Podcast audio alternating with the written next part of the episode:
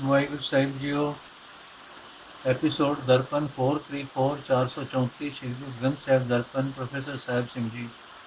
सारंग छंत महला पंजवा, एक ओंकार सदगुरु प्रसाद। सब देखिए अनुभव का दाता, घटघट पूर्ण है अलपाता घटघट पूर्ण कर विस्तीर्ण जल तरंग जो रचन किया। अब रस माणे, भोग घटाणे, आन न भिया को किया।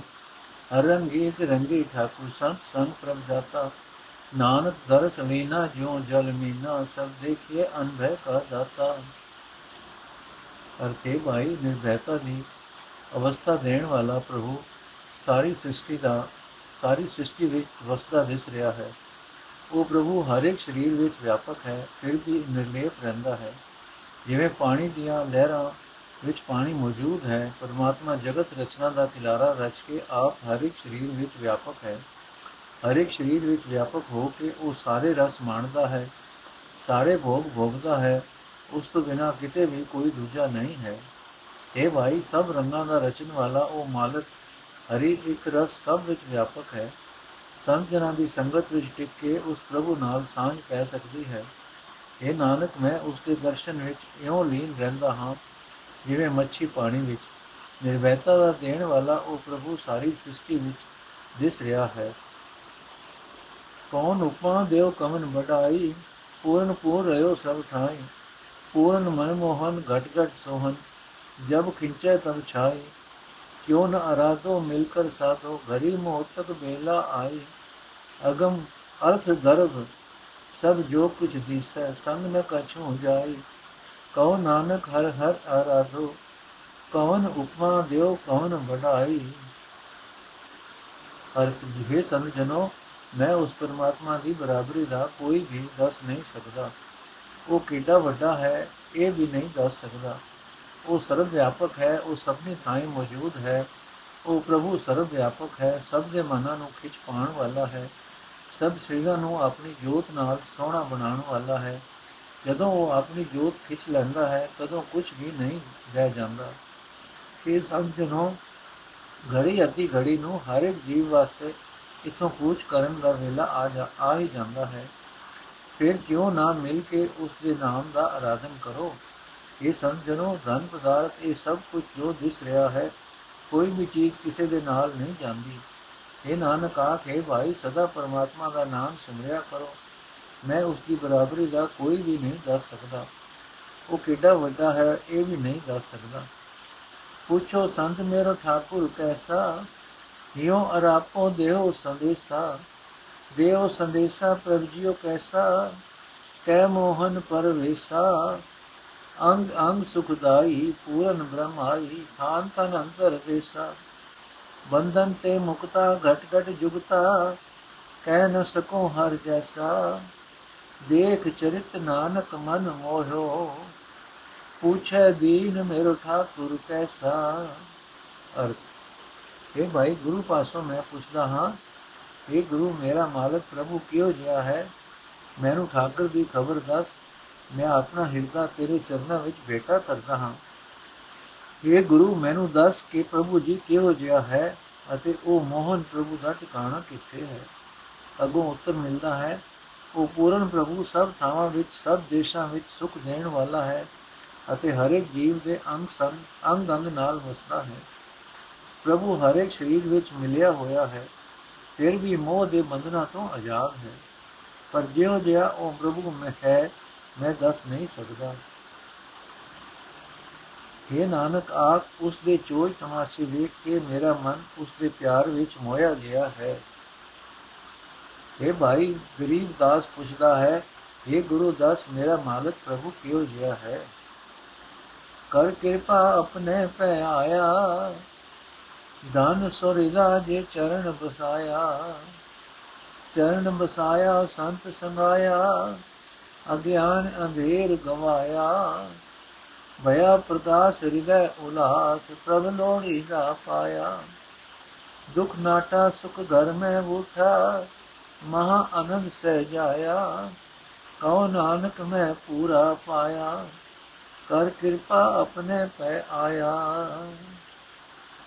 ਅਰਥੇ ਭਾਈ ਪ੍ਰਭੂ ਮੇਰ ਕਰਕੇ ਆਪਣੇ ਸੇਵਕ ਦੇ ਕੋਲ ਆਪ ਆ ਜਾਂਦਾ ਹੈ ਜਿਹੜਾ ਮਨੁੱਖ ਪ੍ਰਭੂ ਦੀ ਸ਼ਰਨਾਂ ਨੂੰ ਆਪਣੇ ਹਿਰਦੇ ਵਿੱਚ ਵਸਾ ਲੈਂਦਾ ਹੈ ਉਸ ਦਾ ਹਿਰਦਾ ਬਾਤਾਂ ਵਾਲਾ ਹੁੰਦਾ ਹੈ ਇਹ ਭਾਈ ਜਿਹੜਾ ਮਨੁੱਖ ਸਾਧ ਸੰਗਤ ਵਿੱਚ ਟਿਕ ਕੇ ਪ੍ਰਭੂ ਦੇ ਚਰਨ ਆਪਣੇ ਹਿਰਦੇ ਵਿੱਚ ਵਸਾ ਲੈਂਦਾ ਹੈ ਉਹ ਆਪਣੇ ਅੰਦਰੋਂ ਆਤਮਿਕ ਜੀਵਨ ਵੱਲੋਂ ਬੇਸਮਝੀ ਦਾ ਹਨੇਰਾ ਦੂਰ ਕਰ ਲੈਂਦਾ ਹੈ ਉਸ ਦੇ ਅੰਦਰ ਆਤਮਿਕ ਜੀਵਨ ਦਾ ਚਾਨਣ ਹੋ ਜਾਂਦਾ ਹੈ ਉਸ ਦੇ ਹਿਰਦੇ ਵਿੱਚ ਸਦਾ ਉਤਸ਼ਾਹ ਬਣਿਆ ਰਹਿੰਦਾ ਹੈ, ਕਿਉਂਕਿ ਜਿਸ ਪ੍ਰਭੂ ਨੂੰ ਉਹ ਚਿਰਾਂ ਤੋਂ ਲੋੜ ਲੋੜ ਰਿਹਾ ਸੀ ਉਸ ਨੂੰ ਮਿਲ ਪੈਂਦਾ ਹੈ। ਉਸ ਦੇ ਅੰਦਰੋਂ ਦੁੱਖ ਦੂਰ ਹੋ ਜਾਂਦਾ ਹੈ। ਉਸ ਦੇ ਹਿਰਦੇ ਘਰ ਵਿੱਚ ਸੁਖ ਦਾ, ਸੁਖ ਆ ਵਸਦਾ ਹੈ। ਉਸ ਦੇ ਅੰਦਰ ਆਤਮਿਕ ਅਡੋਲਤਾ ਦਾ ਆਨੰਦ ਪੈਦਾ ਹੋ ਜਾਂਦਾ ਹੈ। ਇਹ ਨਾਨਕ, ਆਖ, ਮੈਂ ਵੀ ਉਸ, ਉਹ ਪੂਰਨ ਪ੍ਰਭੂ ਲਭ ਲਿਆ ਹੈ। ਉਹ ਤਾਂ ਮੇਰ ਕਰਕੇ ਆਪਣੇ ਸੇਵਕ ਦੇ ਕੋਲ ਆਪ ਹੀ ਆ ਜਾਂਦਾ ਹੈ। ਇੱਕ ਓੰਕਾਰ ਸਤਿਗੁਰ ਪ੍ਰਸਾਦ ਸਾਰਨ ਕੀ ਵਾਰ ਮਹਲਾ ਚੌਥਾ ਹੁਣ ਇਹਦਾ ਪਹਿਲੇ ਅਸੀਂ ਭਾਵ ਪੜਾਂਗੇ ਪੌੜੀ ਵਾਰ ਤੇ ਪਹਿਲੀ ਪੌੜੀ ਪਰਮਾਤਮਾ ਨੇ ਇਹ ਜਗਤ ਖੇਡ ਆਪਣੇ ਆਪ ਤੋਂ ਪੈਦਾ ਕੀਤੀ ਹੈ ਤ੍ਰੈ ਗੁਣੀ ਮਾਇਆ ਦੇ ਮਾਇਆ ਤੇ ਉਸ ਦਾ ਮੋਹ ਵੀ ਉਸਨੇ ਆਪ ਹੀ ਬਣਾਇਆ ਹੈ ਜੋ ਮਨੁੱਖ ਗੁਰੂ ਦਰ ਤੇ ਆ ਕੇ ਰਜ਼ਾ ਵਿੱਚ ਤੁਰਦੇ ਹਨ ਉਹ ਮਾਇਆ ਦੇ ਮੋਹ ਤੋਂ ਬਚ ਜਾਂਦੇ ਹਨ ਨੰਬਰ 2 ਇਹ ਖੇਡ ਵੀ ਉਸੇ ਦੀ ਹੈ ਕਿ ਕਿਸੇ ਮਨੁੱਖ ਨੂੰ ਉਸਨੇ ਗੁਰਮੁਖ ਬਣਾ ਦਿੱਤਾ ਹੈ, ਜੋ ਗੁਰ ਸ਼ਬਦ ਦੀ ਬਰਕਤ ਨਾਲ ਪ੍ਰਭੂ ਨੂੰ ਮਨ ਵਿੱਚ ਵਸਾਉਂਦਾ ਹੈ ਤੇ ਮਾਇਆ ਦੇ ਹਨੇਰੇ ਵਿੱਚ ਠੇਡੇ ਨਹੀਂ ਖਾਂਦਾ। ਨੰਬਰ 3 ਇਹ ਵੀ ਉਸੇ ਦੀ ਰਜ਼ਾ ਹੈ ਕਿ ਕਈ ਮਨੁੱਖ ਮਨ ਦੇ ਮੁਰੀਦ ਹਨ, ਉਹ ਸਦਾ ਕਪਟ ਦੀ ਕਮਾਈ ਕਰਦੇ ਹਨ ਤੇ ਪੁੱਤਰ ਇਸਤਰੀ ਦੇ ਮੋਹ ਵਿੱਚ ਫਸ ਕੇ ਭਟਕਦੇ ਦੁਖੀ ਹੁੰਦੇ ਹਨ। ਨੰਬਰ 4 ਗੁਰਮੁਖ ਕਾਂਗ ਨਾਲ ਸਦਾ ਨਾਮ ਸਿਮਰਦਾ ਹੈ ਤੇ ਮਨ ਪੰਛੀ ਨੂੰ ਵਸ ਵਿੱਚ ਰੱਖਦਾ ਹੈ। ਇਸ ਦੀ ਬਰਕਤ ਨਾਲ ਉਹ ਸੁਖ ਮਾਣਦਾ ਹੈ ਕਿਉਂਕਿ ਨਾਮ ਸੁਖਾਂ ਦਾ ਖਜ਼ਾਨਾ ਹੈ। ਨੰਬਰ 5 ਗੁਰਮੁਖ ਮਨੁੱਖ ਬੈਠਦਿਆਂ ਉੱਠਦਿਆਂ ਹਰ ਵੇਲੇ ਪ੍ਰਭੂ ਦੇ ਨਾਮ ਵਿੱਚ ਸੁਰ ਜੋੜੀ ਰੱਖਦਾ ਹੈ। ਨਾਮ ਉਸ ਦੀ ਜ਼ਿੰਦਗੀ ਦਾ ਆਸਰਾ ਬਣ ਜਾਂਦਾ ਹੈ। ਨਾਮ ਵਿੱਚ ਜੁੜਿਆ ਹੀ ਉਸ ਨੂੰ ਸੁਖ ਪ੍ਰਤੀਤ ਹੁੰਦਾ ਹੈ। ਨਾਮ ਵਿੱਚ ਸੁਰ ਜੋੜਨਾ ਹੀ ਗੁਰਮੁਖ ਲਈ ਉੱਚੀ ਕੁਲ ਦੀ ਇੱਜ਼ਤ ਹੈ। ਨਾਮ ਵਿੱਚ ਸੁਰ ਜੋੜਿਆ ਉਸ ਦੇ ਅੰਦਰ ਖਿੜਾਓ ਤੇ ਸ਼ਾਂਤੀ ਉਪਜਦੀ ਹੈ। ਮਾਇਆ ਵੱਲੋਂ ਉਹ ਤ੍ਰਿਪਤ ਰਹਿੰਦਾ ਹੈ ਕਿ ਨਾਮ ਜਪਣ ਦਾ ਭਾਵ ਚਾਓ ਉਸ ਦੇ ਮਨ ਵਿੱਚ ਪੈਦਾ ਹੁੰਦਾ ਹੈ। ਨੰਬਰ 7 ਨਾਮ ਵਿੱਚ ਸੁਰ ਜੋੜਿਆ ਗੁਰਮੁਖ ਨੂੰ ਨਾ ਕਰਮਾਤੀ ਤਾਕਤਾਂ ਦੀ ਲਾਲਸਾ ਰਹਿੰਦੀ ਹੈ ਤੇ ਨਾ ਹੀ ਧਨ ਪਦਾਰਥ ਦੀ। ਮਾਇਆ ਮਾਨੋ ਉਸ ਦੀ ਦਾਸੀ ਬਣ ਜਾਂਦੀ ਹੈ। ਸੰਤੋਖ ਤੇ ਅਡੋਲਤਾ ਵਿੱਚ ਉਹ ਸਿਫਤ ਸਲਾਹ ਦੀ ਮौज ਮਾਣਦਾ ਹੈ। ਨੰਬਰ 8 ਨਾਮ ਵਿੱਚ ਸੁਰ ਜੋੜਿਆ ਗੁਰਮੁਖ ਦਾ ਮਨ ਪਵਿੱਤਰ ਹੋ ਜਾਂਦਾ ਹੈ। ਮਨੁੱਖਾ ਜੀਵਨ ਦਾ ਅਸਲ ਭੇਤ ਉਹ ਸਮਝ ਲੈਂਦਾ ਹੈ। ਸਦਾ ਖਿੜੇ ਮੱਥੇ ਰਹਿੰਦਾ ਹੈ। ਨਾ ਪਾਪ ਤੇ ਨਾ ਹੀ ਮੌਤ ਦਾ ਡਰ ਕੋਈ ਉਸ ਦੇ ਨੇੜੇ ਢੁਕਦਾ ਹੈ। ਨੰਬਰ 9 ਜੇ ਮਨ ਨਾਮ ਸਿਮਰਨ ਵਿੱਚ ਗਿੱਜ ਜਾਏ, ਤਾਂ ਜੀਵਨ ਦਾ ਸਹੀ ਰਸਤਾ ਮਰਤਕ ਸਾਫ਼ ਦਿਸ ਪੈਂਦਾ ਹੈ। ਕੋਈ ਰੋਕ ਨਹੀਂ ਪੈਂਦੀ। ਮਨ ਵਿੱਚ ਸੁਖ ਉਪਜਦਾ ਹੈ ਤੇ ਇਹ ਯਕੀਨ ਬਣ ਜਾਂਦਾ ਹੈ ਕਿ ਸਿਮਰਨ ਦੀ ਸਹੀ ਰਸਤਾ ਸਿਮਰਨ ਹੀ ਸਹੀ ਰਸਤਾ ਹੈ। ਨੰਬਰ 10 ਸਿਮਰਨ ਵਿੱਚ ਗਿੱਜੇ ਹੋਏ ਮਨ ਵਾਲੇ ਬੰਦਿਆਂ ਦੀਆਂ ਪੁਲਾ ਤੇ ਸਾਥੀ ਵੀ ਮਾਇਆ ਦੇ ਅਸਰ ਤੋਂ ਬਚ ਜਾਂਦੇ ਹਨ। ਜਿਨ੍ਹਾਂ ਨੇ ਨਾਮ ਵਿੱਚ ਮਨ ਜੋੜ ਲਿਆ, ਉਹਨਾਂ ਦੇ ਦੁੱਖ ਤੇ ਮਾਇਆ ਵਾਲੀ ਭੁੱਖ ਮਿਟ ਜਾਂਦੇ ਹਨ। ਨੰਬਰ 11 ਨਾਮ ਵਿੱਚ ਗਿਜਿਆ ਚੰਗੀ ਮਤ ਚਮਕ ਪੈਂਦੀ ਹੈ। ਹਉਮੈ ਦੂਰ ਹੋ ਜਾਂਦੀ ਹੈ। ਨਾਮ ਸਿਮਰਨ ਦਾ ਚਾਅ ਪੈਦਾ ਹੋ ਜਾਂਦਾ ਹੈ। ਤੇ ਮਨ ਵਿੱਚ ਸ਼ਾਂਤੀ ਆਵਸਦੀ ਹੈ। ਨੰਬਰ 12 ਜੇ ਸਿਮਰਨ ਵਿੱਚ ਮਨ ਗਿੱਜ ਜਾਏ ਤਾਂ ਨਾਮ ਵਿੱਚ ਲਿਵ ਲੱਗਦੀ ਹੈ। ਪ੍ਰਭੂ ਦੀ ਸਿਫਤ ਸਲਾਹ ਵਾਲੀ ਆਦਤ ਬਣ ਜਾਂਦੀ ਹੈ। ਵਿਕਾਰਾਂ ਵੱਲੋਂ ਰੁਚੀ ਹਟ ਜਾਂਦੀ ਹੈ। ਇਹ ਯਕੀਨ ਬਣ ਜਾਂਦਾ ਹੈ ਕਿ ਨਾਮ ਸਿਮਰਨ ਹੀ ਜੀਵਨ ਦਾ ਸਹੀ ਰਸਤਾ ਹੈ। ਨੰਬਰ 13 ਪ੍ਰਭੂ ਹਰ ਥਾਂ ਵਸ ਰਿਹਾ ਹੈ। ਸਾਡੇ ਅੰਦਰ ਵੀ ਮੌਜੂਦ ਹੈ, ਪਰ ਪੂਰਾ ਗੁਰੂ ਹੀ ਇਹ ਦੀਦਾਰ ਕਰਾ ਸਕਦਾ ਹੈ ਕਿ ਗੁਰੂ ਮਿਲਦਾ ਹੈ ਪ੍ਰਭੂ ਦੀ ਮਿਹਰ ਨਾਲ। ਨੰਬਰ 14 ਪਿੰਡੇ ਉੱਤੇ ਸਵਾ ਮੱਲੀ ਹੋਵੇ, ਗੋਦੜੀ, ਝੋਲੀ ਆਦਿ ਸਾਧੂਆਂ ਵਾਲਾ ਵੇਖ ਕੀਤਾ ਹੋਵੇ, ਪਰ ਮਨ ਵਿੱਚ ਮਾਇਆ ਦਾ ਹਨੇਰਾ ਹੋਵੇ।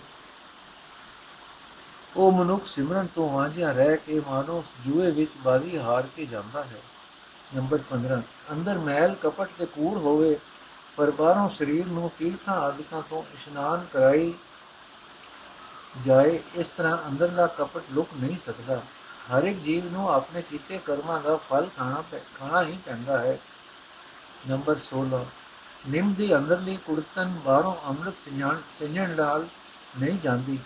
ਸਭ ਦੀ ਡੰਗ ਮਾਰਨ ਵਾਲੀ ਵਾਦੀ ਤੋਂ ਦੁੱਧ ਪਿਲਾਇਆ ਦੂਰ ਨਹੀਂ ਹੁੰਦੀ। ਪੱਥਰ ਦਾ ਅੰਦਰਲਾ ਕੋਰਾਪਨ ਬਾਹਰਲੇ ਇਸ਼ਨਾਨ ਨਾਲ ਨਹੀਂ ਮਿਟਦਾ। ਕਿਵੇਂ? ਮਨੁੱਖ ਦਾ ਹਾਲ ਸਮਝੋ।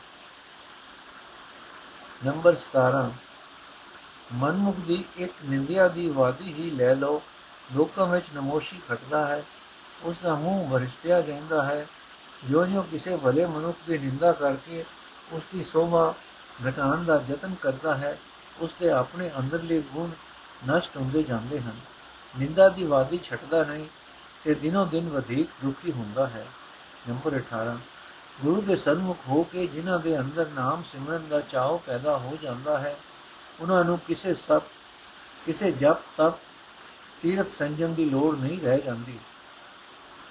ਉਹਨਾਂ ਦਾ ਹਿਰਦਾ ਪਵਿੱਤਰ ਹੋ ਜਾਂਦਾ ਹੈ, ਪ੍ਰਭੂ ਦੇ ਗੁਣ ਗਾਉਂਦੇ, ਉਹ ਪ੍ਰਭੂ ਚਰਨਾਂ ਵਿੱਚ ਜੁੜੇ ਹੋਏ ਸੋਹਣੇ ਲੱਗਦੇ ਹਨ। ਨੰਬਰ 19 ਪ੍ਰਭੂ ਦਾ ਮਿਲਾਪ ਸਤ ਸੰਗ ਵਿੱਚੋਂ ਹੁੰਦਾ ਹੈ।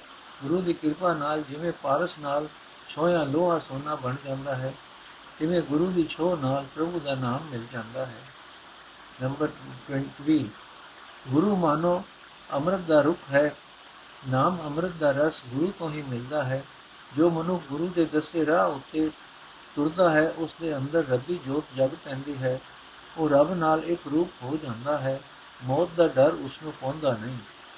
ਨੰਬਰ 21 ਕੀ ਅਮੀਰ ਤੇ ਕੀ ਗਰੀਬ ਸਭ ਮਾਇਆ ਜੋੜਨ ਦੇ ਆਰੇ ਲੱਗੇ ਹੋਏ ਹਨ? ਜੇ ਦਾਉ ਲੱਗੇ ਤਾਂ ਪਰਾਇਆ ਧਨ ਵੀ ਚੁਰਾ ਲੈਂਦੇ ਹਨ। ਮਾਇਆ ਨਾਲ ਇਤਨਾ ਪਿਆਰ ਹੈ ਕਿ ਪੁੱਤਰ ਇਸਤਰੀ ਦਾ ਵੀ ਵਿਸਾਹ ਨਹੀਂ ਕਰਦੇ। ਪਰ ਇਹ ਆਪਣੇ ਮੋਹ ਵਿੱਚ ਫਸਾ ਕੇ ਚਲੀ ਜਾਂਦੀ ਹੈ ਕਿ ਇਸ ਨੂੰ ਜੋੜਨ ਵਾਲੇ ਹੌਕੇ ਲੈਂਦੇ ਹਨ। ਨੰਬਰ 22 ਪਰਬੰਦੀ ਵਾਲਿਆਂ ਦੇ ਮਨ ਵਿੱਚ ਧਨ ਆਦਿਕ ਦਾ ਮੋਹ ਘਰ ਨਹੀਂ ਕਰ ਸਕਦਾ। ਉਹ ਰੱਬ ਲਿਖੇ ਖਰਚ ਵੀ ਕਰਦੇ ਹਨ। ਉਹਨਾਂ ਨੂੰ ਤੋੜ ਵੀ ਨਹੀਂ ਆਉਂਦੀ ਤੇ ਰਹਿੰਦੇ ਵੀ ਸੁਖੀ ਹਨ। ਨੰਬਰ 3 ਰਾਜ ਤੇ ਪਾਤਸ਼ਾਹੀ ਕਿਲੇ ਤੇ ਸੁੰਦਰ ਇਮਾਰਤਾਂ, ਸੋਨੇ ਨਾਲ ਜੜੇ ਸਜੇ ਹੋਏ ਵਧੀਆ ਘੋੜੇ, ਕਈ ਕਿਸਮਾਂ ਦੇ ਸਵਾਦਲੇ ਖਾਣੇ ਜੋ ਮਨੁੱਖ ਇਹਨਾਂ ਨੂੰ, ਦੇ ਦੇਵਨ ਹਾਰ ਨੂੰ ਵਿਸਾਰ ਕੇ ਮਨ ਦੀਆਂ ਮੌਜਾਂ ਵਿੱਚ ਲੱਗਦਾ ਹੈ, ਉਹ ਦੁੱਖ ਹੀ ਪਾਉਂਦਾ ਹੈ। ਨੰਬਰ 24 ਸਰੀਰ ਦੇ ਸਿੰਗਾਰ ਲਈ ਰੰਗ ਬਿਰੰਗੇ ਰੇਸ਼ਮੀ ਕੱਪੜੇ, ਵਧੀਆ ਦੁਲੀਚੀਆਂ, ਉੱਤੇ ਮਹਿਫਲਾਂ ਵਧੀਆ ਦੁਲੀਚੀਆਂ ਉੱਤੇ ਮਹਿਫਲਾਂ, ਇਹਨਾਂ ਨਾਲ ਵੀ ਮਨ ਵਿੱਚ ਸ਼ਾਂਤੀ ਨਹੀਂ ਆ ਸਕਦੀ, ਕਿਉਂਕਿ ਸ਼ਾਂਤੀ ਦੇਣ ਵਾਲਾ ਤੇ ਦੁੱਖ ਤੋਂ ਬਚਾਉਣ ਵਾਲਾ ਹਰੀ ਨਾਮ ਹੀ ਹੈ। ਨੰਬਰ 25 ਜੋ ਮਨੁੱਖ ਨਾਮ ਸਿਮਰਦੇ ਹਨ, ਉਹ ਜਗਤ ਵਿੱਚ ਅਟਲ ਆਤਮਿਕ ਜੀਵਨ ਵਾਲੇ ਬਣ ਜਾਂਦੇ ਹਨ। ਜੋ ਅਸਲ ਵਿੱਚ ਜੀਵਨ ਵਿੱਚ ਘਟਨਾ ਸੀ, ਉਹ ਫਲ, ਉਹ ਖਟ ਲੈਂਦੇ ਹਨ। ਸਦਾ ਕਾਇਮ ਰਹਿਣ ਵਾਲੇ ਉੱਚੀ ਆਤਮਿਕ ਅਵਸਥਾ ਪ੍ਰਾਪਤ ਕਰ ਲੈਂਦੇ ਹਨ। ਨੰਬਰ 26 ਨਾਮ ਸਿਮਰਨ ਵਾਲੇ ਸਦਾ ਪ੍ਰਭੂ ਦੇ ਨੇੜੇ ਵਸਦੇ ਹਨ। ਹਰ ਵੇਲੇ ਪ੍ਰਭੂ ਦੇ ਨਾਲ ਰਚੇ ਮਿੱਚੇ ਰਹਿੰਦੇ ਹਨ। ਉਹਨਾਂ ਦੇ ਮਨ ਤੋਂ ਨਾਮ ਦਾ ਰੰਗ ਕਦੇ ਉਤਰਦਾ ਨਹੀਂ। ਨੰਬਰ 27 ਪਰ ਮਨ ਦਾ ਮੁਰੀਦ ਮਨੁੱਖ ਨਾਮ ਨਹੀਂ ਸਿਮਰਦਾ। ਸਦਾ ਆਤਮਿਕ ਮੋਹ ਸਹਿੜੀ ਰੱਖਦਾ ਹੈ। ਵਿਕਾਰਾਂ ਵਿੱਚ ਲੱਗੇ ਰਹਿਣ ਕਰਕੇ ਆਪਣੇ ਜੀਵਨ ਦਾ ਰਸਤਾ ਔਖਾ ਤੇ ਡਰਾਉਣਾ ਬਣਾ ਲੈਂਦਾ ਹੈ। ਨੰਬਰ 28 ਸਿਮਰਨ ਕਰਨ ਵਾਲਿਆਂ ਉੱਤੇ ਕੋਈ ਵਿਕਲਪ, ਵਿਕਾਰ ਦਬਾ ਨਹੀਂ ਪਾ ਸਕਦਾ। ਜਮਰਾਜ ਵੀ ਉਹਨਾਂ ਦਾ ਆਦਰ ਕਰਦਾ ਹੈ। ਉਹਨਾਂ ਦੇ ਅੰਦਰ ਸਦਾ ਖੜਾਓ ਬਣਿਆ ਰਹਿੰਦਾ ਹੈ। ਉਹ ਜਗਤ ਵਿੱਚ ਵੀ ਮਾਣ ਪਾਉਂਦੇ ਹਨ। ਨੰਬਰ 29 ਜਿਨ੍ਹਾਂ ਨੂੰ ਪ੍ਰਭੂ ਨਾਮ ਦੀ ਲਗਨ ਲਾਂਦਾ ਹੈ, ਜਿਨ੍ਹਾਂ ਨੂੰ ਪ੍ਰਭੂ ਨਾਮ ਦੀ ਲਗਨ ਲਾਂਦਾ ਹੈ, ਉਹ ਪ੍ਰਭੂ ਦਰ ਤੋਂ ਸਦਾ ਦੀਦਾਰ ਦੀ ਦਾਤ ਮੰਗਦੇ ਹਨ। ਗੁਰੂ ਦੀ ਕਿਰਪਾ ਨਾਲ ਉਹਨਾਂ ਨੂੰ ਹਰ ਥਾਂ ਪ੍ਰਭੂ ਹੀ ਦਿਸਦਾ ਹੈ। ਨੰਬਰ 30 ਲੰਮੀ ਉਮਰ ਸਮਝ ਕੇ ਮਨੁੱਖ ਪ੍ਰਭੂ ਨੂੰ ਵਿਸਾਰ ਕੇ ਦੁਨੀਆ ਦੀਆਂ ਆਸ਼ਾ ਮਨਾਉਂਦਾ ਰਹਿੰਦਾ ਹੈ। ਮਹਿਲ ਮਾੜੀਆਂ ਦੇ ਸਜਾਣ ਵਿੱਚ ਮਸਤ ਰਹਿੰਦਾ ਹੈ ਕਿ ਜੇ ਵਸ ਲੱਗੇ ਤਾਂ ਹੋਰਨਾਂ ਦਾ ਧਨ ਠੱਗ ਲਿਆਉਂਦਾ ਹੈ। ਮੂਰਖ ਨੂੰ ਇਹ ਚੇਤਾ ਹੀ ਨਹੀਂ ਆਉਂਦਾ ਕਿ ਜ਼ਿੰਦਗੀ ਦੀਆਂ ਘੜੀਆਂ ਘਟੀਆਂ ਜਾ ਰਹੀਆਂ ਹਨ। ਨੰਬਰ 31 ਮਨੁੱਖ ਤਾਂ ਆਸਾਂ ਦੇ ਗੇੜੇ ਵਿੱਚ ਪੈ ਕੇ, ਗੇੜ ਵਿੱਚ ਪੈ ਕੇ ਦੁਖੀ ਹੁੰਦਾ ਹੈ, ਪਰ ਗੁਰੂ ਦੇ ਰਾਹ ਤੇ ਤੁਰਨ ਵਾਲਾ ਬੰਦਾ ਆਸਾਂ ਤੋਂ ਉਤਾਰ ਰਹਿੰਦਾ ਹੈ। ਸੇ, ਸੋ ਨਿਰਾਸ਼ਤਾ ਤੇ ਅਸੋ ਅਫਸੋਸ ਉਸ ਦੇ ਨੇੜੇ ਨਹੀਂ ਡੁੱਕਦੇ ਉਹ ਰਜ਼ਾ ਵਿੱਚ ਖੁਸ਼ ਰਹਿੰਦਾ ਹੈ। ਨੰਬਰ 32 ਮੋਹ ਵਿੱਚ ਫਸਿਆ ਮਨੁੱਖ ਵੋਟੀ ਪੁੱਤਰਾਂ ਨੂੰ ਵੇਖ ਕੇ ਖੁਸ਼ ਹੁੰਦਾ ਹੈ। ਠੱਗ ਠੱਗ ਕੇ ਧਨ ਲਿਆਉਂਦਾ ਹੈ। ਪਰ ਇਹ ਇੱਕ ਪਾਸੇ ਤਾਂ ਧਨ ਤੇ ਵੈਰ ਵਿਰੋਧ ਫਸਦਾ ਹੈ। ਦੂਜੇ ਧਨ ਦੀ ਖਾਤਰ ਕੀਤੇ ਪਾਪਾਂ ਦੀ ਮਨ ਵਿੱਚ ਫਟਕਾਰ ਪੈਂਦੀ ਹੈ ਤੇ ਇਸ ਤਰ੍ਹਾਂ ਦੁੱਖ ਪਾਉਂਦਾ ਹੈ। ਨੰਬਰ 33 ਜਿਸ ਮਨੁੱਖ ਨੂੰ ਪ੍ਰਭੂ ਦੀ ਮਿਹਰ ਨਾਲ ਇਹ ਸਮਝ ਪੈਂਦੀ ਹੈ ਕਿ ਵੋਟੀ ਪੁੱਤਰ ਧਨ ਆਦਿ ਦਾ ਸਾਥ ਨਾਸ਼ਵੰਤ ਹੈ, ਉਹ ਪੂਰੇ ਗੁਰੂ ਦੀ ਸ਼ਰਨ ਪੈਂਦਾ ਹੈ ਤੇ ਪ੍ਰਭੂ ਦੇ ਨਾਮ ਵਿੱਚ ਲੀਨ ਹੁੰਦਾ ਹੈ। ਨੰਬਰ 34 ਜਿਸ ਨੂੰ ਗੁਰੂ ਪਾਸੋਂ ਨਾਮ ਦਾ ਖੈਰ ਮਿਲਦਾ ਹੈ, ਉਸ ਦਾ ਹਿਰਦਾ ਫਿਰ ਪੈਂਦਾ ਹੈ। ਕੋਈ ਉਸ ਦੀ ਰੀਸ ਨਹੀਂ ਕਰ ਸਕਦਾ। ਉਸ ਦਾ ਨਾਮ ਨਾਮ ਨਾਲ ਪਿਆਰ ਅਤੇ ਹਿਰਦੇ ਦਾ ਖਿੜਾਓ ਸਦਾ ਵੱਧਦੇ ਜਾਂਦੇ ਹਨ। ਮਹੱਲਾ ਪੰਜਵਾਂ 35 ਜਿਸ ਮਨੁੱਖ ਨੂੰ ਗੁਰੂ ਨੇ ਪ੍ਰਭੂ ਨਾਲ ਮਿਲਾ ਦਿੱਤਾ, ਨਾਮ ਉਸ ਦੀ ਜ਼ਿੰਦਗੀ ਦਾ ਆਸਰਾ ਬਣ ਜਾਂਦਾ ਹੈ। ਸਤਸੰਗ ਵੀ ਓਟ ਲੈ ਕੇ ਉਹ ਸੰਸਾਰ ਸਮੁੰਦਰ ਤੋਂ ਪਾਰ ਲੰਘ ਜਾਂਦਾ ਹੈ। 36 ਪੂਰੇ ਗੁਰੂ ਦੇ ਸ਼ਬਦ ਦੀ ਰਾਹੀਂ ਪ੍ਰਭੂ ਦੀ ਵਡਿਆਈ ਵੇਖਣ ਵਾਲੇ ਮਨੁੱਖ ਦੇ ਅੰਦਰ ਖਿੜਾਓ ਪੈਦਾ ਹੋ ਜਾਂਦਾ ਹੈ। ਸ਼ਾਂਤੀ ਆ ਜਾਂਦੀ ਹੈ। ਉਸ ਨੂੰ ਹਰ ਥਾਂ ਪ੍ਰਭੂ ਹੀ ਦਿਸਦਾ ਹੈ। ਤੇ ਉਹ ਰਜ਼ਾ ਵਿੱਚ ਪਸੰਦ ਰਹਿੰਦਾ ਹੈ। ਹੁਣ ਅਸੀਂ ਲੜੀਵਾਰ ਭਾਵ ਪੜਾਂਗੇ। ਨੰਬਰ 1 ਪਹਿਲੀ ਤੋਂ ਲੈ ਕੇ ਪੰਜਵੀਂ ਪੌੜੀ ਤੱਕ। ਇਹ ਜਗਤ ਖੇਡ ਪ੍ਰਭੂ ਨੇ ਆਪ, ਆਪਣੇ ਆਪ ਤੋਂ ਬਣਾਈ ਹੈ। ਤੈਗੁਣੀ ਮਾਇਆ ਤੇ ਉਸ ਦਾ ਮੋਹ ਵੀ ਪ੍ਰਭੂ ਨੇ ਆਪ ਹੀ ਰਚਿਆ ਹੈ। ਉਸ ਦੀ ਰਜ਼ਾ ਵਿੱਚ ਹੀ ਕੋਈ ਮਨੁੱਖ ਗੁਰੂ ਦੇ ਸਨਮੁਖ ਹੋ ਕੇ ਨਾਮ ਸਿਮਰਦਾ ਹੈ ਤੇ ਮਾਇਆ ਦੇ ਹਨੇਰੇ ਵਿੱਚ ਛੇੜੇ ਨਹੀਂ ਖਾਂਦਾ। ਕੋਈ ਮਨ ਦਾ ਮੁਰੀਦ ਹੋ ਕੇ ਵੋਟੀ ਪੁੱਤਰਾਂ ਦੇ ਮੋਹ ਵਿੱਚ ਫਸ ਕੇ ਦੁਖੀ ਹੁੰਦਾ ਹੈ। ਗੁਰਮੁਖ ਨਾਮ ਸਿਮਰ ਕੇ ਮਨ ਪੰਛੀ ਨੂੰ ਵਸ ਵਿੱਚ ਰੱਖਦਾ ਹੈ, ਨਾਮ ਉਸ ਦੀ ਜ਼ਿੰਦਗੀ ਦਾ ਆਸਰਾ ਬਣ ਜਾਂਦਾ ਹੈ। ਨੰਬਰ 2 6 ਤੋਂ ਲੈ ਕੇ 13 ਪੌੜੀ। ਜੇ ਨਾਮ ਵਿੱਚ ਸੁਰ ਜੋੜੀਏ, ਤਾਂ ਮਨ ਵਿੱਚ ਖਿੜਾਓ ਤੇ ਸ਼ਾਂਤੀ ਉਪਜਦੀ ਹੈ। ਨਾਮ ਜਪਣ ਦਾ ਚਾਹੋ ਪੈਦਾ ਹੁੰਦਾ ਹੈ, ਸੰਤੋਖ, ਜਵਾਲਾ ਜੀਵਨ ਹੋ ਜਾਂਦਾ ਹੈ, ਮਨ ਪਵਿੱਤਰ ਹੋ ਜਾਂਦਾ ਹੈ। ਜੇ ਮਨ ਨਾਮ ਸਿਮਰਨ ਵਿੱਚ ਗਿੱਜ ਜਾਏ ਤਾਂ ਇਹ ਯਕੀਨ ਬਣ ਜਾਂਦਾ ਹੈ ਕਿ ਸਿਮਰਨ ਹੀ ਜ਼ਿੰਦਗੀ ਦਾ ਸਹੀ ਰਸਤਾ ਹੈ। ਮਾਇਆ ਵਾਲੀ ਭੁੱਖ ਮੁੱਕ ਜਾਂਦੀ ਹੈ। ਸਿਮਰਨ ਦਾ ਚਾਹੋ ਪੈਦਾ ਹੋ ਜਾਂਦਾ ਹੈ। ਵਿਕਾਰਾਂ ਵੱਲੋਂ ਰੁਚੀ ਹਟ ਜਾਂਦੀ ਹੈ। ਇਹ ਸਾਰੀ ਬਰਕਤ ਗੁਰੂ ਦੀ ਰਾਹੀਂ ਪ੍ਰਾਪਤ ਹੁੰਦੀ ਹੈ। ਨੰਬਰ 3 14 ਤੋਂ ਲੈ ਕੇ 20 20 ਨੰਬਰ ਪੌੜੀ। ਧਾਰਮਿਕ ਭੇਦ, ਤੀਰਥ, ਇਸ਼ਨਾਨ ਆਦਿਕ ਮਿੱਥੇ ਹੋਏ ਬਾਹਰਲੇ ਧਾਰਮਿਕ ਕਰਮ ਮਨ ਦੀ ਮਹਿਲ ਨੂੰ ਦੂਰ ਨਹੀਂ ਕਰ ਸਕਦੇ। ਆਪਣੇ ਮਨ ਦੇ ਪਿੱਛੇ ਤੁਰਨ ਦੇ ਥਾਂ, ਇਸ ਨੂੰ, ਇਸ ਮਨ ਨੂੰ ਗੁਰੂ ਦੇ ਦੱਸੇ ਰਸਤੇ ਉੱਤੇ ਤੋਰਿਆ ਹੀ ਜ਼ਿੰਦਗੀ ਦਾ ਸਹੀ ਰਸਤਾ ਲੱਭਦਾ ਹੈ। ਗੁਰੂ ਮਨੁੱਖ ਨੂੰ ਪਰਮਾਤਮਾ ਦੇ ਸਿਮਰਨ ਵਿੱਚ ਜੋੜਦਾ ਹੈ। ਨੰਬਰ 4 21 ਤੋਂ ਲੈ ਕੇ 36 ਨੰਬਰ ਪੌੜੀ ਦੁਨੀਆ ਵੱਲ ਧਿਆਨ ਮਾਰ ਕੇ ਵੇਖੋ, ਲੰਮੀ ਉਮਰ ਸਮਝ ਕੇ ਹਰ ਇੱਕ ਮਨੁੱਖ ਮਾਇਆ ਇਕੱਠੀ ਕਰਨ ਦੇ ਆਹੇ ਆਰੇ ਲਗਾ ਹੋਇਆ ਹੈ। ਵਿਗਿਆਨਾ ਹੱਕ ਕੌਣ ਤੋਂ ਵੀ ਸੰਕੋਚ ਨਹੀਂ ਕਰਦਾ, ਪਰ ਮਾਇਆ ਵਿੱਚੋਂ ਆਤਮਿਕ ਸੁਖ ਨਹੀਂ ਮਿਲ ਸਕਦਾ। ਗੁਰੂ ਦੀ ਕਿਰਪਾ ਨਾਲ ਜਿਹੜਾ ਮਨੁੱਖ ਪਰਮਾਤਮਾ ਦੀ ਯਾਦ ਵਿੱਚ ਜੁੜਦਾ ਹੈ, ਉਹ ਸੁਖੀ ਹੈ, ਆਤਮਿਕ ਮੌਤ ਉਸ ਦੇ ਨੇੜੇ ਨਹੀਂ ਟਿਕਦੀ ਇਹ ਦਾਤ ਪਰਮਾਤਮਾ ਦੀ ਆਪਣੀ ਮਿਹਰ ਨਾਲ ਹੀ ਮਿਲਦੀ ਹੈ। ਮੁਖ ਭਾਵ, ਪਰਮਾਤਮਾ ਦੀ ਸੇਵਾ ਭਗਤੀ ਹੀ ਮਨੁੱਖਾ ਜੀਵਨ ਦਾ ਅਸਲ ਮਨੋਰਥ ਹੈ। ਆਤਮਕ ਆਨੰਦ ਹਾਸਲ ਕਰਨ ਦਾ ਇੱਕ ਇਹੀ ਵਸੀਲਾ ਹੈ। ਬਿਆੰਤ ਧਨ ਪਦਾਰਥ ਇਕੱਠਾ ਕੀਤਿਆਂ ਵੀ ਇਹ ਆਨੰਦ ਨਹੀਂ ਮਿਲ ਸਕਦਾ। ਕਿਉਂਕਿ ਮਾਇਆ ਦਾ ਮੋਹ ਤਾਂ ਮਨ ਨੂੰ ਵਿਕਾਰਾਂ ਦੀ ਮਹਿਲ ਨਾਲ ਮਲੀਨ ਕਰੀ ਜਾਂਦਾ ਹੈ। ਧਾਰਮਿਕ ਵੇਖ ਤੀਰਥ, ਇਸ਼ਨਾਨ ਆਦਿ ਦੇ ਉਦਮ ਮਨ ਦੀ ਇਸ ਮੈਲ ਨੂੰ ਦੂਰ ਨਹੀਂ ਕਰ ਸਕਦੇ। ਜਿਸ ਉੱਤੇ ਪਰਮਾਤਮਾ ਦੀ ਮਿਹਰ ਕਰੇ, ਪਰਮਾਤਮਾ ਮਿਹਰ ਕਰੇ, ਉਹ ਗੁਰੂ ਦੀ ਸ਼ਰਨ ਪੈ ਕੇ ਗੁਰੂ ਦੇ ਦੱਸੇ ਰਾਹ ਉੱਤੇ ਤੁਰ ਕੇ ਪਰਮਾਤਮਾ ਦੀ ਯਾਦ ਵਿੱਚ ਜੁੜਦਾ ਹੈ। ਵਾਰ ਦੀ ਬਣਤਰ। ਇਹ ਵਾਰ ਗੁਰੂ ਰਾਮਦਾਸ ਜੀ ਦੀ ਲਿਖੀ ਹੋਈ ਹੈ। ਇਸ ਵਿੱਚ ਉਹਨਾਂ ਦੀਆਂ 35 ਪੌੜੀਆਂ ਹਨ। ਸੋ ਇਹ ਇਸ ਵਾਰ ਦੀਆਂ ਪਹਿਲਾ 35 ਪੌੜੀਆਂ ਹੀ ਸਨ। ਪੌੜੀ ਨੰਬਰ 34 ਦੇ ਨਾਲ ਪੌੜੀ ਨੰਬਰ 35 ਗੁਰੂ ਅਰਜਨ ਸਾਹਿਬ ਜੀ ਨੇ ਲਿਖ ਕੇ ਆਪਣੇ ਵੱਲੋਂ ਦਰਜ ਕਰ ਦਿੱਤੀ। ਉਸ ਪੌੜੀ ਦਾ ਸਿਰਲੇਖ ਹੈ, ਪੌੜੀ ਮਹੱਲਾ ਪੰਜਵਾਂ। ਹਰ ਇੱਕ ਪੌੜੀ ਦੀਆਂ ਪੰਜ ਪੰਜ ਟੁਕੜਾਂ ਹਨ। ਸਾਰੀ ਹੀ ਵਾਰ ਵਿੱਚ ਸਾਰੀਆਂ ਪੌੜੀਆਂ ਦੀ ਕਾਵ ਚਾਲ ਤਕਰੀਬਨ ਇੱਕੋ ਕਿਸਮ ਦੀ ਹੈ। ਇਸ ਵਾਰ ਵਿੱਚ ਇੱਕ ਅਨੋਖੀ ਗੱਲ ਇਹ ਹੈ ਕਿ ਹਰ ਇੱਕ ਪੌੜੀ ਵਿੱਚ ਲਫ਼ਜ਼ ਨਾਨਕ ਵਰਤਿਆ ਹੋਇਆ ਹੈ, ਜਿਹੜੀ ਪੌੜੀ ਨੂੰ 35 ਗੁਰੂ ਪੌੜੀ ਨੰਬਰ 35 ਗੁਰੂ ਅਰਜਨ ਸਾਹਿਬ ਨੇ ਲਿਖ ਕੇ ਆਪਣੇ ਵੱਲੋਂ ਦਰਜ ਕੀਤੀ ਹੈ, ਉਸ ਵਿੱਚ ਵੀ ਲਫ਼ਜ਼ ਨਾਨਕ ਵਰਤਿਆ ਗਿਆ ਹੈ।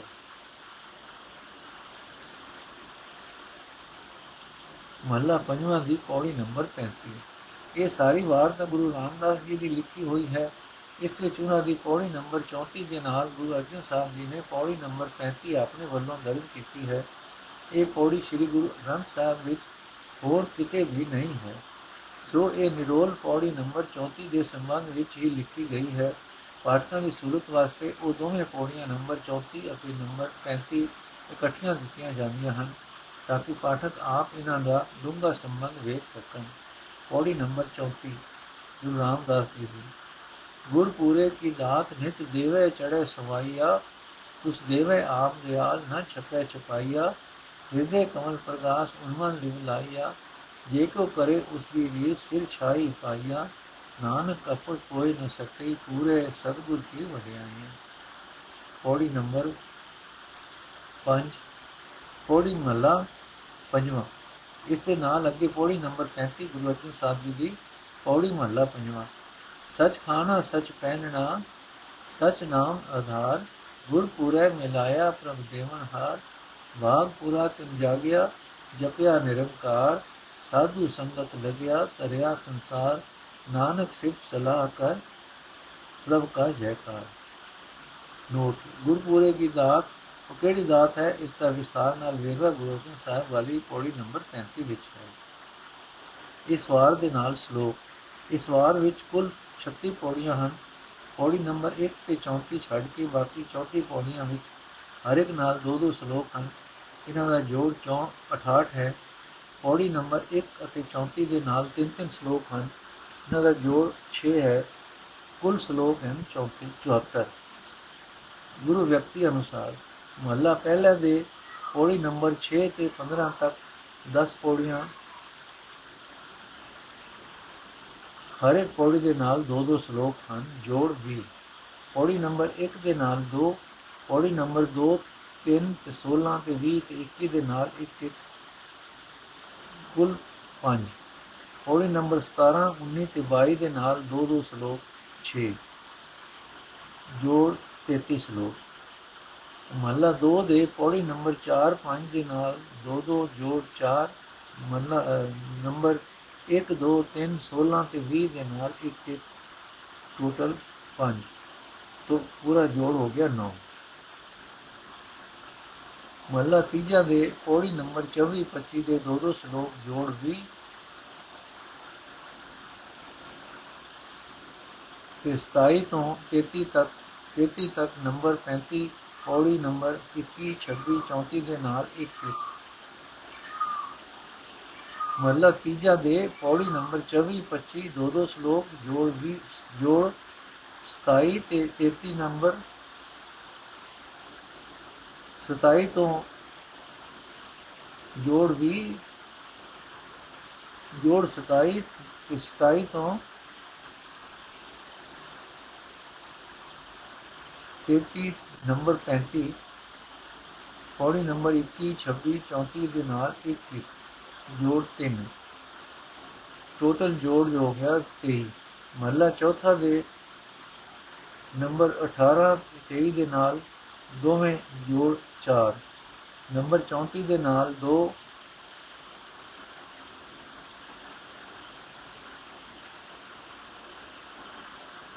ਜੋੜ ਹੋ ਗਿਆ 6 ਮਹਲਾ ਪੰਜਵਾਂ ਦੀ ਪੌੜੀ ਨੰਬਰ 36 ਨਾਲ ਦੋਵੇਂ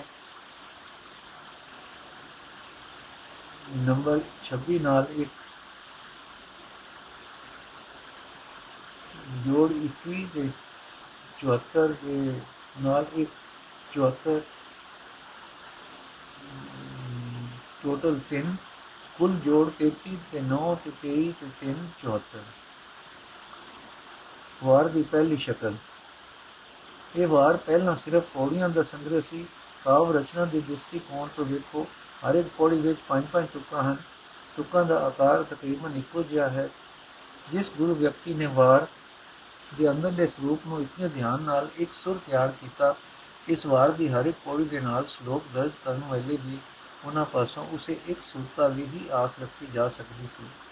ਪਰ ਸ਼ਲੋਕਾਂ ਦਾ ਆਕਾਰ ਇੱਕੋ ਜਿਹਾ ਨਹੀਂ ਹੈ। ਸ਼ਲੋਕਾਂ ਦੀਆਂ ਤੁਕਾਂ ਇੱਕੋ ਜਿਹੀਆਂ ਨਹੀਂ ਹਨ। ਪੌੜੀ ਨੰਬਰ 26 ਦੇ ਨਾਲ ਦੂਜਾ ਸ਼ਲੋਕ ਗੁਰੂ ਅਰਜਨ ਸਾਹਿਬ ਦਾ ਹੈ। ਅਕੇਲੀ ਪੌੜੀ ਦੇ ਨਾਲ ਦੋਵੇਂ ਸ਼ਲੋਕ ਗੁਰੂ ਅਰਜਨ ਸਾਹਿਬ ਦੇ ਹਨ। ਜੇ ਗੁਰੂ ਰਾਮਦਾਸ ਜੀ ਆਪਣੀ ਲਿਖੀ ਵਾਰ ਦੀ ਹਰ ਇੱਕ ਪੌੜੀ ਦੇ ਨਾਲ ਸ਼ਲੋਕ ਵੀ ਆਪ ਹੀ ਦਰਜ ਕਰਦੇ, ਤਾਂ ਪੌੜੀ ਨੰਬਰ 26 ਦੇ ਨਾਲ ਇੱਕੋ ਸ਼ਲੋਕ ਦਰਜ ਨਾ ਕਰਦੇ ਅਤੇ ਅਕੇਲੀ ਪੌੜੀ ਨੂੰ ਖਾਲੀ ਨਾ ਰਹਿਣ ਦਿੰਦੇ। ਅਸਲ ਗੱਲ ਇਹ ਹੀ ਹੈ ਕਿ ਪਹਿਲਾ ਵਾਰ ਸਿਰਫ ਪੌੜੀਆਂ ਦਾ ਸੰਗ੍ਰਹ ਸੀ, ਹਰ ਇੱਕ ਪੌੜੀ ਦੇ ਨਾਲ ਸ਼ਲੋਕ ਗੁਰੂ ਅਰਜਨ ਸਾਹਿਬ ਨੇ ਦਰਜ ਕੀਤੇ ਹਨ। ਹਰ ਇੱਕ ਗੁਰੂ ਵਿਅਕਤੀ ਦੇ ਲਿਖੇ ਸ਼ਲੋਕਾਂ ਦੇ ਸੰਗ੍ਰਹਿ ਵਿੱਚੋਂ ਲੈ ਕੇ ਉਹਨਾਂ ਸੰਗ੍ਰਹਿਾਂ ਵਿੱਚੋਂ ਜਿਹੜੇ ਸ਼ਲੋਕ ਵੱਧ ਗਏ, ਉਹ ਸ੍ਰੀ ਗੁਰੂ ਗ੍ਰੰਥ ਸਾਹਿਬ ਦੇ ਅਖੀਰ ਤੇ ਇਕੱਠੇ ਦਰਜ ਕਰ ਦਿੱਤੇ ਹਨ। ਉਹਨਾਂ ਦਾ ਸਿਰਲੇਖ ਹੀ ਇਹ ਗੱਲ ਪ੍ਰਗਟ ਕਰਦਾ ਹੈ, ਸ਼ਲੋਕ ਵਾਰਾਂ ਤੇ ਵਧੇਕ। ਸਾਰਨ ਕੀ ਵਾਰ ਮਹੱਲਾ ਚੌਥਾ, ਰਾਏ ਮਹਿਮੇ ਹਸਨੇ ਕੀ ਧੁਨ ਮਹਿਮਾ ਤੇ ਹਸਨਾ ਦੇ ਦੋ ਰਾਜਪੂਤ ਸਰਦਾਰ ਸਨ। ਮਹਿਮਾ ਕਾਂਗੜੇ ਦਾ ਰਹਿਣ ਵਾਲਾ ਤੇ ਹਸਨਾ ਢੋਲੇ ਦਾ। ਹਸਨੇ ਨੇ ਚਲਾਕੀ ਨਾਲ ਮਹਿਮੇ ਨੂੰ ਅਕਬਰ ਦੇ ਕੋਲ ਕੈਦ ਕਰਾ ਦਿੱਤਾ। ਪਰ ਮਹਿਮੇ ਨੇ ਆਪਣੀ ਬਰਾਬਰੀ ਦੇ ਕਾਰਨਾਮੇ ਵਿਖਾ ਕੇ ਆਪਣੀ ਬਹਾਦਰੀ ਦੇ ਕਾਰਨਾਮੇ ਵਿਖਾ ਕੇ ਬਾਦਸ਼ਾਹ ਨੂੰ ਖੁਸ਼ ਕਰ ਲਿਆ ਤੇ ਸ਼ਾਹੀ ਫੌਜ ਲੈ ਕੇ ਹਸਨੇ ਤੇ ਆ ਚੜਿਆ। ਚੋਖਾ ਚਿਰ ਦੋਹੀ ਧਿਰੀ ਲੜਾਈ ਹੋਈ ਤੇ ਆਖਰ ਮਹਿਮੇ ਦੀ ਜਿੱਤ ਹੋਈ। ਡਾੜੀਆਂ ਨੇ ਇਸ ਜੰਗ ਦੀ ਵਾਰ ਲਿਖੀ। ਇਸੇ ਵਾਰ ਦੀ ਸੁਰ ਤੇ ਗੁਰੂ ਰਾਮਦਾਸ ਸਾਹਿਬ ਨੇ ਸਾਹਿਬ ਦੀ ਰਚੀ ਹੋਈ ਸਾਰੰਗ ਵਾਰ ਸਾਰੰਗ ਰਾਗ ਦੀ ਵਾਰ ਤੇ ਗਾਣ ਦੀ ਹਿਦਾਇਤ ਹੈ। ਉਸ ਵਾਰ ਵਿੱਚੋਂ ਨਮੂਨੇ ਲਈ ਹੇਠ ਲਿਖੀ ਪੌੜੀ ਹੈ। ਮਹਿਮਾ ਹਸਨਾ ਰਾਜਪੂਤ ਰਾਏ ਬਾਰੇ ਭੱਟੀ ਹਸਨੇ ਬੇਈਮਾਨ ਗੀ ਨਾਲ ਮੈਂ ਮੇ ਖੱਟੀ। ਜੋ ਢੇੜ ਦੋਹਾਂ ਦਾ ਮਚਿਆ ਸਰਬ ਅੱਗੇ ਸਕਤੀ ਸਫਟੀ ਮੈਂ ਮੇ ਭਾਈ ਫਤਿਹ ਰਣ ਨਾਲ, ਰਣ ਗਲ ਹਸਨੇ ਘਟੀ। ਬਨ ਹਸਨੇ ਨੂੰ ਛੱਡਿਆ, ਜਸ ਮਰ ਮੇ ਖੱਟੀ। ਵਾਹਿਗੁਰੂ ਜੀ ਕਾ ਖਾਲਸਾ, ਵਾਹਿਗੁਰੂ ਜੀ ਕੀ ਫਤਿਹ। ਕੱਲ ਅਸੀਂ ਵਾਰ ਪੜਾਂਗੇ ਅੱਜ ਦਾ ਐਪੀਸੋਡ ਇੱਥੇ ਸਮਾਪਤ ਹੈ ਜੀ।